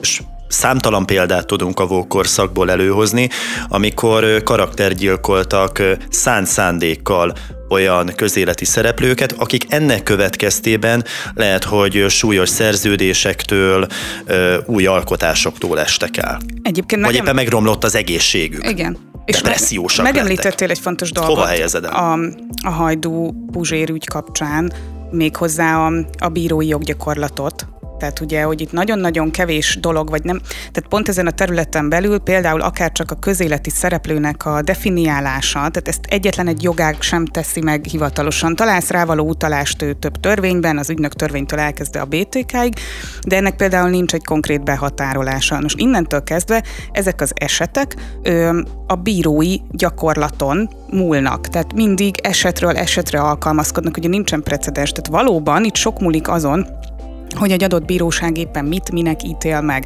És ez egy probléma. Az, hogy ezek napról napra változnak, az, hogy van ez az állandó változó, amiben élünk. Tehát akár csak mondjuk, ha a Web 2.0 felületeit nézzük, és az, hogy ott hova tud eszkalálódni egy, egy mondjuk hogyan kerül be a bírói joggyakorlatba a Facebookon elkövetett bűncselekmények, vagy, a, vagy hogy közéleti szereplője a TikToker. Tehát egy rakat olyan kérdés, ami nincsen egyébként meghatározva, és ez valóban napról napra alakul ez nem egy jó gyakorlat semmilyen szempontból, mert nincs mire hivatkoz. Ez tök jó, hogy ezt amúgy felvetetted. Hát és azt mondod, hogy azért fontos, hogy bennmaradjon a, a jogi szabályozás lehetőségébe a, a börtön, mert az adott esetben a nagyon-nagyon kirívó, talán még az olyan típusú jogsértések, amikre nem is gondolunk, mert mondjuk mesterséges intelligenciával hozzák létre, hogy azok is megtorolhatóak ilyen módon, viszont hogyha meg ez kikerül, akkor, akkor ezzel szabad Igen. utat nyitunk annak, hogy, hogy kb. bárki csinálhat bárkivel bármit Én azt gondolom, hogy igen, és hogy egyszer csak az újságíró, illetve médiaszolgáltatási felületek kezébe kerül az a döntési kör is, hogy mi az, ami közérdeklődésre számottevő esemény vagy cselekvés. Ezt sem tudom, hogy hogy mikor és hogyan érdemes meghatározni például. Tehát, hogy, hogy az a jó-e, hogyha valamiről beszámol, tehát hogyha mindenről beszámol például az újságíró, vagy jobb-e az, hogyha valamiről nem? Szerintem mindannyian tudunk most itt ülve olyan eseteket a közelmúltból, amik nem láttak napvilágot, egyébként főképp azért nem, mert ezeknek nagyon komoly büntetőjogi mm, szankcionálása lenne, beszélhetünk itt videófelvételekről, meg uh-huh. hogyha esetleg valaki felmászkál olyan oldalakra, akik, akiket nem nagyon érdekel ez, akkor bizonyos közéleti szereplők különböző dubajos ügyeiről, stb. Ezek mind olyan esetek, amik azért nem tudnak a mainstream sajtóba bekerülni, mert nagyon komoly következményei lennének, miközben lehet, hogy azt mondom, hogy amúgy elképzelhető, hogy ne vezessen reggeli televízió műsort az rendkívül népszerűt, aki amúgy prostitúcióval kapcsolatos ügyekben érintett. Ez egy sajtóetikai kérdés. Én nem, nem mondom azt ki, hogy nem jó az, hogyha eltörlik ezt a ezt a paragrafust, én csak azt látom, hogy most egy csomó olyan része nincsen szankcionálva ennek az ügynek, és nagyon-nagyon sok minden múlik a bírói joggyakorlaton, ami miatt ez a változtatás most nem biztos, hogy, hogy működőképes. Nézzétek meg például a, az elhúzódását, vagy tehát az a időbeliségét az ilyen sajtóhelyreigazításoknak, személyiségi jogi pereknek, akár a nem vagyonik, vagyis hogy a sérelemdíjaknak, amik egyrészt tök alacsonyak, tehát nem bírnak kellő elrettentő hatással. Mert kifizetett zsebből, szerintem bizonyos oldalaknál ez be is Fős, hogyha Mészáros Lőrincé az a zseb. Hát hogy lehetett, hogy amikor 16-szor kell lehoznod egy helyreigazítást, akkor mit, mit neked ez a 800 ezer 1 millió forint, amit kiperkálsz két havonta, és cserébe tönkreteszel egy kampányt, mondjuk. Plusz, mire ezek kiderülnek, tehát ez évekig tartó húzavonás. Hát, és, és azt mondod, hogy azzal, hogy ez kikerül, ez a lehetőség, hogy akkor a, nem is annyira paranoid az az ellenzéki gondolat, hogy, hogy azért vezette, vagy javasolja ezt most a Fidesz frakció vezetője, mert, mert valami olyan fokú gazemberségre, olyan fokú civilizáció meg normasértésre készülnek a következő választások valamelyikén, amit nem szeretnék, hogyha adott esetben a büntető jog megmérne. Ez spekuláció, de hát ezt se zárjuk ki úgysem, mint semmi mást. Én, Jó, én... engem elbizonytalanítottál, mert én abszolút úgy voltam vele, hogy valaki a véleménye miatt, hogy, hogy börtönnel fenyegetve legyen, az számomra elfogadhatatlan. Most ilyen megvilágításban, hát... Modellezzük le, képzeld el, hogy beül egy, egy hírolvasó akár, vagy mondjuk van egy közéleti műsor a tévében, és ott a műsorvezető elkezd így random bedobálni emberekről bármit mondjuk. Ez ugye nem történik, mert tartják magukat azért bizonyos etikai szabályokhoz, de ne zárjuk ki azt, hogy ez megtörténhet. Ha megtörténik, akkor Ilyen az... nem történik? Jó, történik, de most az én fejemben ilyen borzasztó szélsőséges dolgok voltak, olyat nem láttam. Mm. De persze hasonló Hát történik. Hát megyünk a szélsőségek irányába. Igen, de hogy akkor évekig küzdesz ezért, és egyszer csak nem tudom, két év múlva kapsz egy határozatot arra vonatkozóan, hogy igen, igazad volt, vagy megállapítja a bíróság, hogy nem tudom, közéleti szereplő vagy, és többet kell tűnöd, hogy addig mi folyt le a Dunán, a te életed hogy ment tönkre, stb. Az lényegtelen. Tehát én inkább húzok afelé, hogy egyrészt emeljék meg a sérelemdíjaknak a, az összegét, mert annak van egy valódi elrettentés. Nagyon jó lenne, hogyha, hogyha felgyorsulnának, tehát hogy ezek az ügyek, tehát nem ilyen borzasztó lassan járnának el, de akár olyan apróságokra is Gondolok, hogyha például valamit már ki akarnak zárni, vagy valamit meg akarnak változtatni, akkor inkább például a panaszkezelési eljárások. Tehát, hogyha valaki állít valamit, és annak a hivatalos útja egy panaszbejelentés, akkor ott például mondjuk ne lehessen vádolni valakit azért, mert ő hivatalos úton panaszt tesz. Van egy rakkat ilyen dolog, ami szerintem összefügg egymással, és azokhoz nincs nyúlva, még akár joggyakorlat folytán sem. Hát úgy kell gondolkodni erről, hogy a Fidesznek mi az érdeke, tehát nem véletlenül nyúlnak hozzá ez a törvényhez, hogy mit akarnak ebből kihozni. Nekem is az a dilemma, engem is az a dilemma foglalkoztat, hogy egyrészt ugye szólásszabadságpárti vagyok, tehát azt mondom, hogy mindenki mondhassa el a véleményét, uh-huh. és nem baj, ha ez megjelenik akár országos sajtóorgánumokban is. Másrészt pontosan látom, hogy a hatalom milyen irányba akarja a közbeszédet eltolni, mi az ő érdeke, miként akarja kiaknázni a kommentmezőket, a közösségi médiát, mi a célja a megafonnal. Tehát ezt a közelgő választásokra, önkormányzati és aztán pedig az országos választásokra maximumra fogják tolni, és, és, és látjuk, hogy mi következik ebből. Tehát olyan szintű polarizálódás lesz a vége, ami tényleg Amerikában van jelenleg Igen, CNN és, és Fox nem News. csak politika következik ebből, hanem például a társadalmi közbeszéd, vagy a szóhasználatunk, az egyáltalán pont ebben az említett ügyben, egyébként a Puzsér hajdú ügyben volt egy olyan külön vélemény, amely szerint a pszichopata szó, vagy pszichopataként emlegetni a másikat, ez teljesen rendben van, hiszen ez a közbeszédben már annyit jelent, hogy az, aki nem ért velem egyet. Hát ő igen, hogy valóban, de közben ez egy jó irány, hogyha már egy bírói különvélemény is alátámasztja azt egy határozatban, hogy nyugodtan pszichopatáz le bárkit.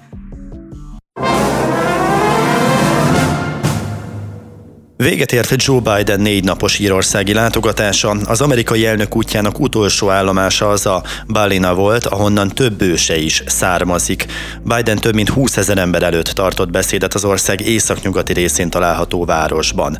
Ilyeneket mondott, Amerika és Írország között minden mélyen gyökerezik. A történelmünk, a hagyományaink, a fájdalmaink, a jövőnk, a barátságunk, az örömünk, és mindenek felett a békereménye. Amikor erről a cikkről, erről a hírről olvastam, akkor nekem rögtön egy kifejezés jutott az eszembe, ez az identitárius imperializmus, amelyről már évekkel ezelőtt olvastam egyébként Trump kapcsán is, de főként Bidennél.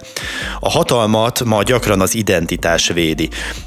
Ezt az identitárius imperializmust úgy lehet megragadni, ha, ha ilyen kifejezéseket keresünk a politikus retorikájában, mint például, hogy különös emberként, vagy, vagy éppen mondjuk a, a, a sértett kisebbségi csoport így hivatkozik magára, hogy fekete transznőként, vagy rabszolgák leszármazottjaként.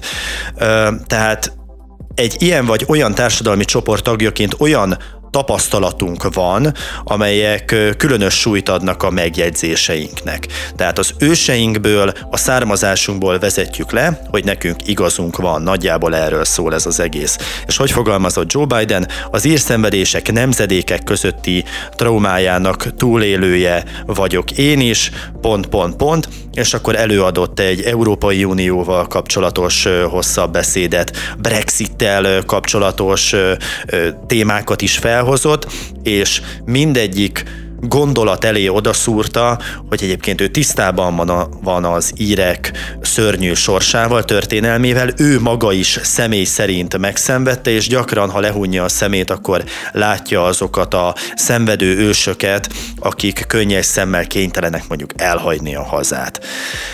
Ez, ez Szóval nem a Hosszú távon nagyon veszélyes, igen, mert ugye szánalomra appellálás is van ebben, de mindenképpen ennek az identitárius imperializmusnak az a gyökere, hogy úgy próbáljuk meg a saját igazunkat bizonygatni, hogy mi egy adott népcsoporthoz tartozunk, és osztozunk annak a népcsoportnak a történelmével, sorsával, szenvedésével, vagy éppen örömével. És ez nem jó, ez hosszú távon nem jó, mert így nagyon sok szavazatot tud egyébként nyerni Joe Biden egy olyan puskaporos politikai szituációban, amikor tényleg észérveknek kellene elhangoznia, nem pedig az érzelmekre kellene hatni. Tudom, hogy ez kisé naivan hangzik, hiszen a mai politika az így működik, ahogy az előbb elmondtam, de hát a Brexit kapcsán is láttuk, hogy amikor érzelmekre ö, hagyatkoztak a britek, abból mi lett. És ez, ez nagyon nem tetszik Joe Bidennek. Ezt a folyamatot szeretné visszafordítani, és az írekre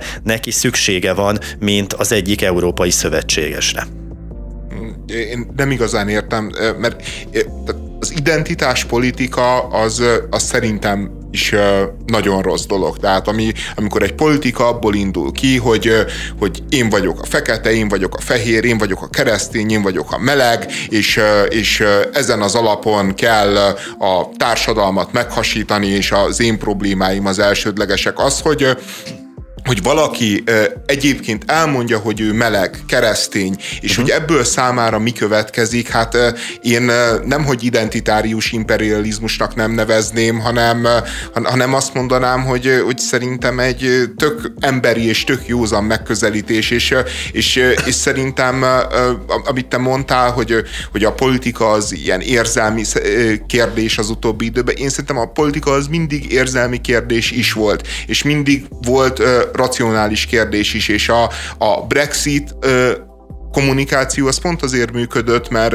mert ezen az érzelmi síkon a Brexitnek a, a, az ellenzői, azok nem működtek, mert egész egyszerűen úgy voltak vele, hogy, hogy paraszt, ha bennmaradsz az Európai Unióba, akkor 300 fonttal magasabb lesz a fizetésed, és, és, és racionálisan igaza volt, de, de ők azt gondolták, hogy ennyi elég. És, és az, a, az a helyzet, hogy az ember azért egy csomó helyzetben, csomó szituációban nem, nem feltétlenül a pénztárcája után megy. Nem azt mondom, hogy nem ez az általános, nem azt mondom, hogy azért nem tudja ezt a politikát mozgatni, meg szervezni, de azért nem egy kizárólagos dolog. És, és én, én Bidennek, tehát hogy a, a Biden minden eltévedésénél én szörnyülködök, meg minden olyan szellem szellemnél, amivel megpróbál kezet fogni, pedig ott sincs, meg minden alkalommal, amikor összekeveri a feleségét a hugával, dühöngök, de, de ebbe én igazán rosszat nem látok. Szerintem egy kedves beszéd volt. Na, akkor egy picit más oldalról világítom ezt meg. Ugye a jelenben az áldozattá válásra nagyon kevés ö, társadalmi csoportnak van kellő indoka. És Emiatt a megoldás az, hogy az ősök szenvedéseit magukra veszik. Tehát a feketőbőrű kommentelők arról írnak, hogy milyen nehéz elviselni a rabszolgaság történelmi embertelenségét, akkor a jómódú diákok például Amerikában azt mondják, hogy ők magukon viselik elődeik gyarmati kizsákmányolásának helyeit, és akkor még sorolhatnánk.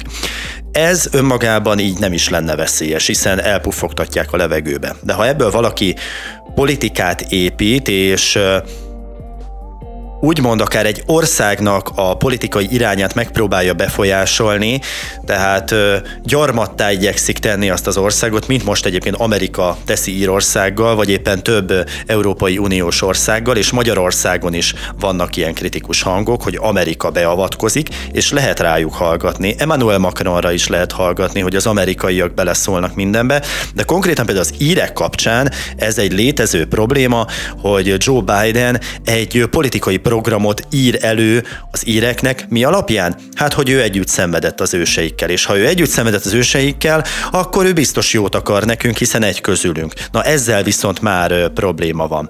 Tehát ez a fajta beavatkozás, hogy megmondja, hogy Írország milyen politikát folytasson a Brexitbe zuhanó Nagy-Britanniával, amikor meg nem volt meg ez az ír ősköntös, akkor kikeltek a kommentelők és az újságírók, hogy minek szól bele Joe Biden, mert ezt már régóta pedzegette egyébként ezt a témát. És most, hogy előhúzta ezt az írős motivumot, hirtelen elhallgattak a kommentelők, elhallgattak a kritikusok, és mindenki tátott szájjal figyeli. Még, még az ellenzék oldaláról is, mert nagyon nehéz belekötni. Itt hasonló a helyzet, mint amikt elkövet Chris Tucker elnézést a, a popkulturális és, és nem túl minőségi példáért a csúcsformában kettő egyik jelenetében, amikor nagy balhét kell csapni az egyik kaszinóban, és hát azt a megoldást választja, hogy elkezd jövölteni, hogy na azért kötök belém, mert hogy fekete vagyok, és a biztonsági őrök leizzadnak, mert nem, nem tudnak hozzányúlni, nem tudnak vele mit kezdeni. Hasonlót csinál most Joe Biden. Érinthetetlen. Perre megy egy néző, mert a harmadik emeletre szóló jegyel csak az oldalsó bejáraton mehet be a nemrég felújított operaházba, így pedig nincs lehetősége megtekinteni a ház kiemelt tereit, termeit, kiszolgáló helységeit. Panaszára az operaház is reagált, miszerint szabályaikon nem változtatnak, ezt követően fordult a néző az alapvető emberi jogok biztosához, mondván az intézmény egyenlő bánásmódot sért. Az ombudsman a gyakorlatban nem talált kivetni valót, így a néző beperelte az alapvető emberi jogok biztosát. Okovács Szilveszter főigazgató sem hagyta szó nélkül az esetet, sok éves szabályra, szolgáltatások eltérő árára, büfé és mosdósorokra hivatkozott gyakorlatuk védelmében az opera látogató azt mondja, hogy szóval szembesítetek azzal, hogy szegény vagyok? Hát milyen dolog ez? Ez felháborító. Egyébként nagyon ügyes érvelési mód, és nagyon ö, jól tematizálja ezt a témát, mert bármilyen tekintetben őt támadják, azt mondja, hogy aha, szóval azzal van a baj, hogy szegény vagyok. Utálja, ki akarjátok utálni innen a szegényeket, ti gazdag, kaviárzabáló, elit, elit, hízott arcú disznók, és közben itt, itt is elmondhatom ezt a csúcsformában kettőt. Ennyit nem ér egyébként a film, hogy minden témába behozzam, de, de, de itt is tök jó, hogy ugye Chris Tucker ordibálja a biztonsági öröknek, hogy igen, azért akartok levenni az asztalról, mert hogy fekete, vagy, te fekete vagyok, igaz, hogy fekete vagy, azzal van a baj, hogy leigázzátok ti fehérek a feketéket, és, és itt is, hogy szegény vagyok mi, és, és akkor az ember így, így, így leizzad, Igen, hogy basszus, sokan, mi, mi, mit kezdjünk ezzel? Sokan kérdezték, vagy látom, hogy erről beszélnek, hogy ez, ezzel miért foglalkoznak most ennyien, és szerintem pont ezért, amit mondasz, mert hogy ugyan egy ilyen nagyon réteg műfajra rácsatlakozva, de hogy ebben a hírben tényleg minden benne van. Tehát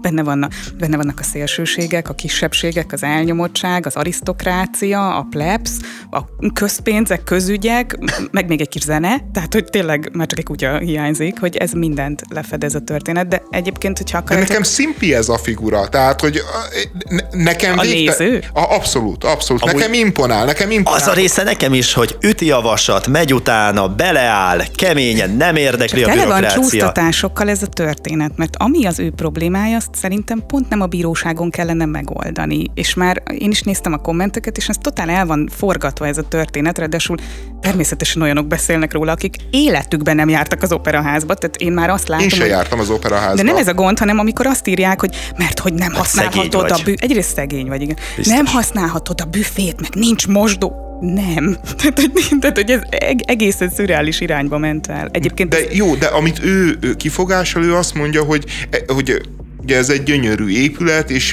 ő, mint operarajongó szeretné a maga kis 5000 mhm. forintos jegyével látni azokat a tereket, amiket egyébként közpénzből újítottak fel, nem, a, Így van. nem az opera bérleteseknek Szerintem a... ez a problematika ebben a történetben, amit igen, most igen, tehát, tehát, hogy, hogy ő azt mondja, hogy ne, ne, nekem, nekem szerint ehhez joga van, és, és megtesz minden, tehát hogy én egyébként az Ókovács Szilveszter érvelését is validnak gondolom. Tehát, hogy ő elmondja, hogy itt milyen uh-huh. technikai problémák vannak, hogyha beengednék ezekre a terekre ezeket az embereket, akkor már nem tudnák ellenőrizni, hogy, hogy biztos a helyükre ülnek vissza, nem mennek be esetleg a, az értékesebb helyekre, a földszinti Na, sorokba. Ebből már az jött ami... ki, hogy összesorozzák a szőnyeget, amiből már az jött ki, hogy az Ókovács prolizza a nézőket. Ja, nem kell ez a prolizmus. Nem, de ezt az Igen, újságírónak de... mondta, nem a nézőkre. Tehát ez... de, de, de én egyébként annyiban azért miközben értem, hogy mit mond az Ókovásnak, hogy hosszúak lennének a sorok a WC előtt, hogyha mindenki az, a, a, mit tudom én, az első szinten végezné a dolgát, stb. Meg hogyha millió ember szelfizne ott a szép lépcsőn, de, de például pont az az érve, amikor arról beszél, hogy hát, hogy bemennek oda majd jegy nélkül, meg, meg úgy, hát ez bármelyik színház előfordulhatna, és ez sosem probléma. Mert, mert az van, hogy, hogy az emberek általában jogkövetőek, és a helyjegyükkel a helyükre ülnek be, tehát hogy Nem. én, Tehát, hogy Hát ne. ne, nekem még eszembe nem jutott, hogy Hát egy ilyen rendes ember van. De mi, miért ez, de akkor viszont miért nem csinálják azt a más színházakba is, hogy a különböző jegyárakokat utána elkülönítik egymástól? Mert, mert én még nem voltam olyan színházba egyébként, ahol, ahol ilyen módon, ilyen osztály alapon, meg jegyár alapon így elkülönítették volna az embereket, és így nézték volna, hogy ki melyik bejáraton megy be, hanem az elején elkérik a jegyet, bemész, lerakod a ruhádat, és utána majd megkeresed a helyedet. És az lehet, hogy egy olcsó hely, lehet, hogy egy drága hely, és nem szoktam azt látni, hogy emberek a első két sorban ott üvöltöznek egymással, hogy ne haragudjál, ez az én helyem, itt van, és akkor azt mondja, hogy nem, én most már bejöttem, és ide leültem, nem vagyok hajlandó mozdulni, tehát i- ilyen, Egyébként ilyen létezik ez is, nekem millió egy ilyen helyzetem volt. De, igen, de bocsáss meg, én, én De azt hittem, ilyen hogy helyzetet? Én magam is voltam ilyenben. Ö, bocsáss meg, én azt hittem, hogy arra gondolsz, hogy, hogy elfoglalnak olyan helyeket, ahova nem szól a jegyük, pusztán azért, mert az ő helyük egy rosszabb helyre szól, és akkor ö, lemennek például a földszintre, mert ott üres. Én azt hittem, hogy erre gondolsz, mert ez ez, ö, ezt utálom, hogy ezt fogom kimondani, ez egy ilyen magyar sajátosság, ez a világon sehol nincs. Ez egy, tehát, hogy olyan nincs, hogy Japánban egy színházban megmozdul a néző a helyéről azért, mert lát valahol egy üres helyet, ami jobb. Kivitelezhetetlen London bármelyik színházában és az Egyesült Államokban is. De, Ott ülsz, ahova szól a jegy. ha ez hungarikum, akkor szerintem ez egy Nem, pozitív ez hungarikum. kis ügyeskedés, igen. De, de, de ezzel mi a baj? Tehát, hogy mo- most őszintén, Hogy hogy ez- hogyha ott ülök a 20. sorba, alig látom a, a színészek játékát, és látom, hogy a harmadik sorba van egy üres hely, most kinek fáj, hogyha én oda De beállok? nem az, mondjuk a 21-ben ülsz, és pont előtted a 20-ban van egy üres. Hát már azt is. Például ez olyan, nem? hogy mondjuk akár az operában is előfordul az, hogy te egy páholyt kompletten megveszel, ugyancsak mondjuk a pároddal mész el, de neked, tehát te azért vásárolod meg Én azt a páholyt, mert nem persze, én is, hát így havonta százezret, de hogy azért veszed meg, hogy ne üljön oda más. Ö, és azon, hogy ha te ezt megteheted, akkor te megveted azt az öt széket egyébként. Uh-huh. Én Mhm. repülőn is gyakran találkozom ezzel, van, aki megveszi a mellette ülő széket, ne ülj oda. A Nekem magárepülőm van. Tamás. Hogy, de egyébként szerintem ebben a történetben, amiért én azt mondtam, hogy nem a bíróságon kellene rendezni, szerintem az Okács Szilveszternek igaza van, problematikás vagy problémás a stílusa, azt én mondjuk bírom, de értem, hogy erre többen rárugóznak. Csak hogy itt, ami a, a központi szál, az ez az egész opera felújítás. Ugye azon, hogy itt öt éven keresztül asszisztáltunk ahhoz, hogy a, na, gyakorlatilag a triplájára nőtt az az összeg, amiből felépítenek, vagy felújítanak egy, egy közintézményt, és én sem láttam még a felújítás óta ezt az épületet. Egyébként az van, hogy ez az opera sajátossága nem a magyaré, hanem mindegyiké. Van ez az úgynevezett kakasülő, a, itt egyébként egy picivel korlátozottabbak a látási viszonyok, sokan azért veszik ide a jegyet, aki csak hallgatni szeretné. Mindegyik operaház így van megépítve, tehát ez nem a Magyar Állami Operaház sajátossága. Ö, itt elképzelhető, hogy építészeti szempontból sem kivitelezhető az, hogy ezt a történetet összenyist, ugye sokan hivatkoznak a Staatsoperre, hogy ott ez működik. Igen, de közben meg a szkálában valóban nem, sőt, elmondanám, hogy a Víg Színház is így épült, oldalról volt a bejárat, és igen, el volt választva a, az elit, vagy a felsőbb osztályok el voltak választva például a cselédségtől mondjuk a Víg Színházban. Nem ez van most. Tehát, hogy a, erre ezt ráhúzni, szerintem egy nagyon veszélyes út, de ennyiből jól csinálta ez a néző, igen. Tehát, hogy neki most akkor ez így hype hoz. De hogy az van, hogy, hogy a kultúrához való jog az egy alapvetés, de az operához való jog nem. És Okovács Szilveszternek abban igaza van, hogy én sem ülhetek le az első osztályon egy repülőn, hogyha nekem a turista osztályra van jegyem. Igen. De erre van egy tök jó megoldás, és én ezért nem értem, hogy miért kell ezt az egészet csinálni. Egyébként is opera pályáztatás van, most az összes pályázatban ezt olvastam, hogy ez a fő célkitűzés, hogy visszaadni az embereknek az operát, ami valóban egy kicsit szegregáltá vált, hogy hogyha neked van egy ilyen jegyed, akkor oldja meg azt az operaház, úgy a büfé személyzetet, tekintve úgy esetleg a nézőtéri dolgozóknak a korábbi behívására vonatkozóan, hogy aki a karzatra váltott jegyel ül bent az operaházban, az mit tudom én, 6 és 3 hét között egy hetes kezdésű előadásnál egyébként bemehet a főhelységekbe is, vagy a főterekbe is, nyugodtan nézze meg, azt a mosdót is használja, stb. Háromnegyed hétkor normális. kezdjenek el jelezni ezerrel, uh-huh. és mhm. akkor van időd, mert azt azért elmondanám, nekem nagyon sokáig, majd tíz évig oda volt bérletem a kakasülőre, én oxigén sátorért könyörgök, ha odafelérek, nem két perc. Tehát, hogy ez, ebbe van igazság, oda visszajutni, valóban nagyon macerás előadást később kezdeni, oda fönt azért ez egy balesetveszélyesebb történet is, hogy te sötétben kezdj el leücsörögni, nem tudom, de erre ki lehet találni, rá lehet írni a jegyre, hogyha háromnegyed hétkor nem csekkolsz be mondjuk odafönt, akkor nem tudnak már veled foglalkozni és odafönt az alatt azt szeretném érteni, hogy van büfé, cukrászda, a ruhatár, van dohányzó terasz. Tehát semmiben nem szenvedsz hiányt, és a gyönyörű szép operaházat föntről is látod egyébként. Tehát ezt azért így ennyiből hát neki is hozzá. vannak előjogai.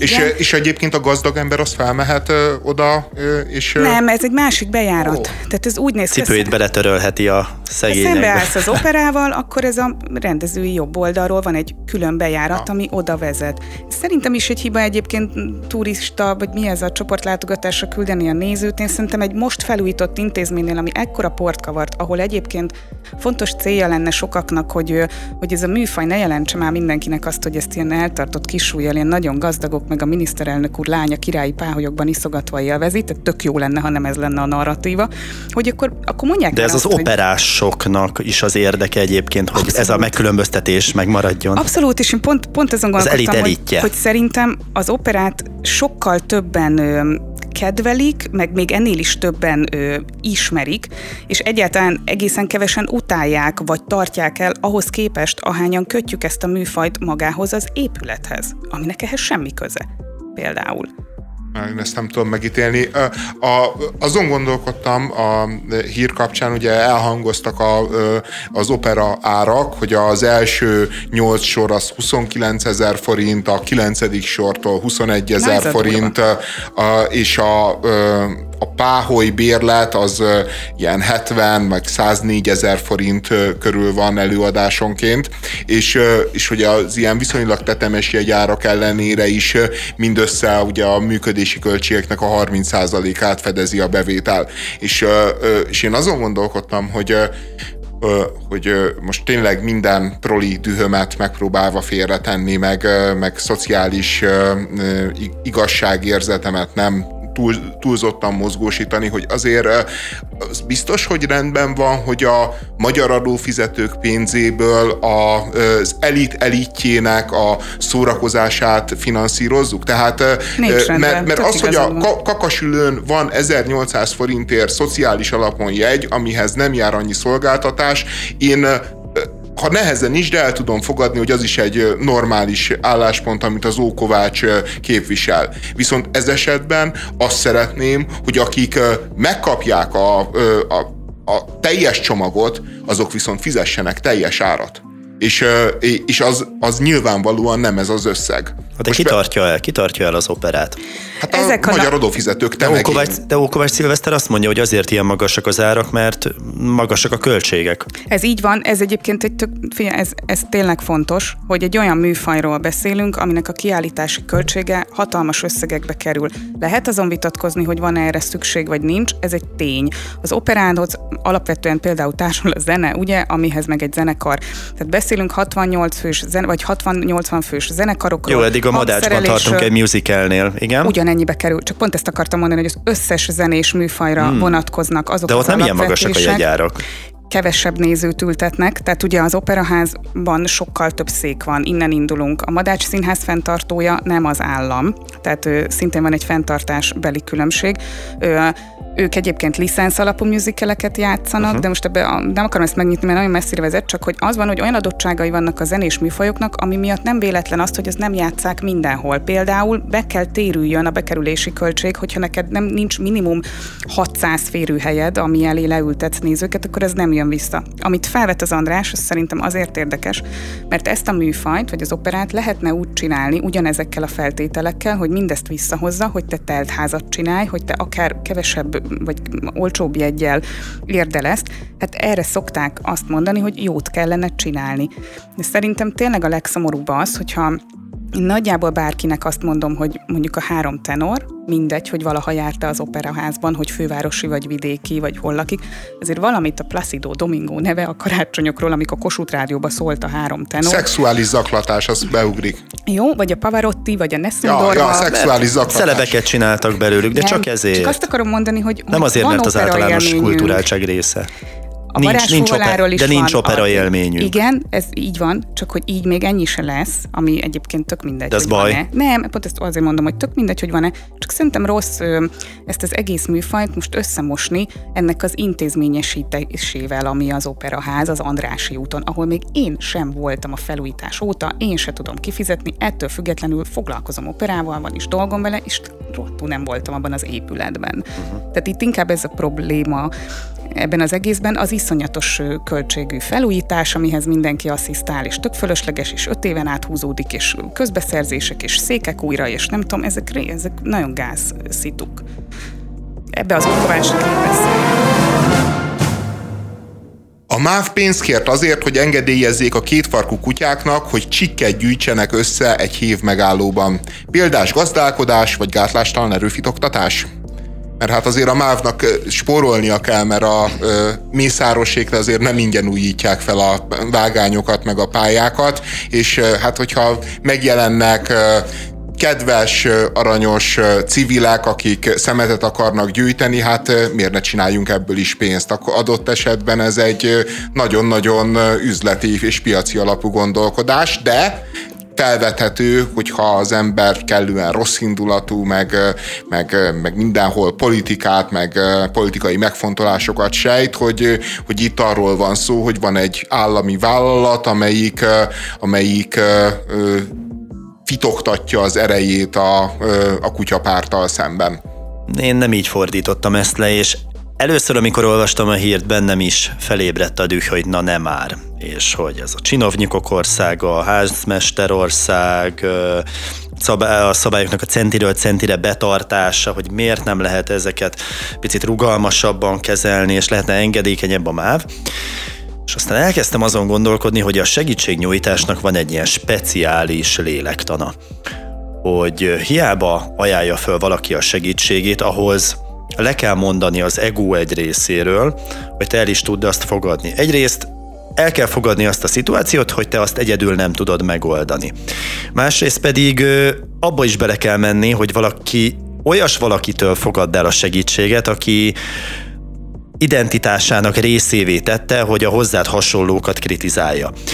Tehát ha MÁV elfogadja azt, hogy a kétfarkú kutyapárt akár csak fű alatt is kezdje el a csikkeket gyűjteni, és pontosan tudják, hogy ennek lesz publicitása, akkor abban a pillanatban óriási tégnek. Lehet, hogy segít a Magyar Kétforkú Kutyapárt, de kiderül az is, hogy a MÁV ezt önmaga nem tudja megoldani. Egyrészt beismeri azt, hogy ott csikkek vannak, hogy ezt ez, ez, ez, ez már micsoda felháborító de dolog. egyébként hogy kerülnek oda csikkek, mikor elvileg dohányfüstmentes, tehát hogy nem is lenne szabad dohányozni. Igen, ott. hát a kétfarkú kutyák kiszorni. Nem lehet, hát ez a nem. füstmentes Lázár János terv, hát semmilyen megállóban nem gyújthatsz rá.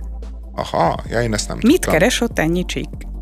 Tehát ha elfogadják a segítséget, azzal beismerik, hogy ők alkalmatlanok arra, hogy az alapvető feladataikat ellássák, és egy pártra van szükségük, egy politikai erőre, hogy mekkora az tök mindegy, de egy politikai erőre van szükségük ahhoz, hogy kezelni tudják a helyzetet. Ráadásul az ellenzéki oldalról. Hát ennél égőbb dolog nincsen, emiatt mondják azt, hogy na nem, itt van a szabály, paragrafus, ennyit kell fizetni, és akkor lehet csinálni. De nem azért mondják, mert hogy tényleg van egy szabály, csak nem a másokat Aha. beszéltünk erről, mert hogy szerintem vannak szabályok, most azokat elkezdett felülírni, és akkor mi alapján mérlegelet, hogy kinél írod azt fölül, és kinél nem, mert ő szépen néz, Igen. mert ő kedves, mert ő takarítani akar. De ha szándék van arra, hogy ez a helyzet megoldódjon, méghozzá barátságosan, hogy mindenki jól járjon, a kétforkú kutyák is tőkét kovácsolhassanak belőle, ugyanakkor pedig a csikkek elkerüljenek onnan, akkor mondjuk lehet úgy is kommunikálni ezt, hogy oké, okay, van egy ilyen szabályunk, de nem biztos, hogy jó ez a szabály, hogyha bármilyen civil szervezet a jövőben, és akkor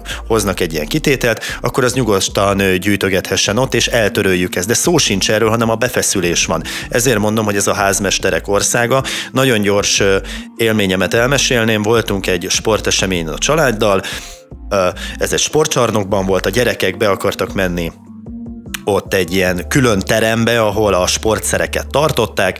Oké, bementünk oda, ott játszottak, és megjelent a, a teremnek az őre, és, és azt mondta, hogy az, azonnal, azonnal ki innen, kifelé. De mondtam, gyerekek, hát csak bejöttek, mondom, ig, önnek igaza van, igaza van, és hogy azonnal hagyjuk el, én értem, meg hogy fölemeli a hangját, na de hát gyerekek, hát legalább ennyire legyen rugalmas, hogy, hogy, hogy megpróbálja ön is kedvesebben kérni, és akkor nem ijeszti meg ezt a két kedves gyereket. Nem, nem, ide, ide, ide nem szab. Tehát ez, ez a fajta élesség, ez minden ilyen minimális hatalommal felruházott emberben megvan Magyarországon. Nincs egy kis puhasság, tompasság, hogy oké, okay, nem lehet bejönni, legyenek szívesek, vagy egy öt perc múlva, míg a gyerekek lemásznak onnan, aztán menjenek el, mert egyébként nem szabad, ugyan sehova nem volt kiírva, meg, meg, a, meg nyitva is volt az ajtó, de mindegy, legyenek szívesek, mert hogy nem, hanem rögtön Egyébként van szabály, tehát az a szabály, hogy miután ez egy veszélyes üzem, hogy valakinek ott kell lennie, aki felügyeli azt, hogy ne sérüljenek meg, tehát valami mávos szakértő, aki megmondja, hogy most lehet szedni csikket, most nem lehet szedni csikket, és igazából ők e, ők ennek a munkatársuknak a bérköltségét akarták hát egy igen vastagon fogó ceruzával kifizettetni a kutyákkal, már pedig egészen nyugodtan mondhatták volna azt, hogy, hogy kedves kutyák, jöjjenek ekkor, itt fogja önöket várni mit tudom én, Kovács József, aki egyébként a biztonságukra fog figyelni, és ővele kooperálva tisztítsák meg a vágányokat a, a cigarettacsikkektől, és nem ezt mondják, és, és, és annyira érdekes, hogy a, a kétfarkú kutyapártnak folyamatosan vannak ilyen akciói, hogy padokat újítanak fel, megállókat tesznek rendbe, különböző úthibákat rajzolnak, festenek ki, és ezeknek az akciórádiusza, ezeknek a tevékenységeknek általában egy Facebook poszt a kétfarkú kutyapártnak az oldalán, ahol lefényképezik, és akkor mindenki örömködik, hogy csináltunk valamit, kicsit, a, kicsit színesebb, kicsit jobb hely lett az ország. Egy ilyen tök jó civil aktivitás a kutyapártnak. Nyilván persze, mint szervezet is profitálnak belőle, de hát ez, ez, ez szerintem, hogyha társadalmilag hasznos valami, akkor, akkor csak, csak örüljünk annak, és, és ne azt nézzük, hogy, hogy esetleg valami önérdek is van mögötte, nyilván van. A, de, de jellemző egyébként az országra, meg a hatóságokra is szerintem nem pusztán a házmesterkedésből fakad ez, hanem abból, hogy, hogy ha már házmesterek, akkor ilyen nagyon rossz fej, nagyon buta házmesterek, hogy nekik az az élményük erről,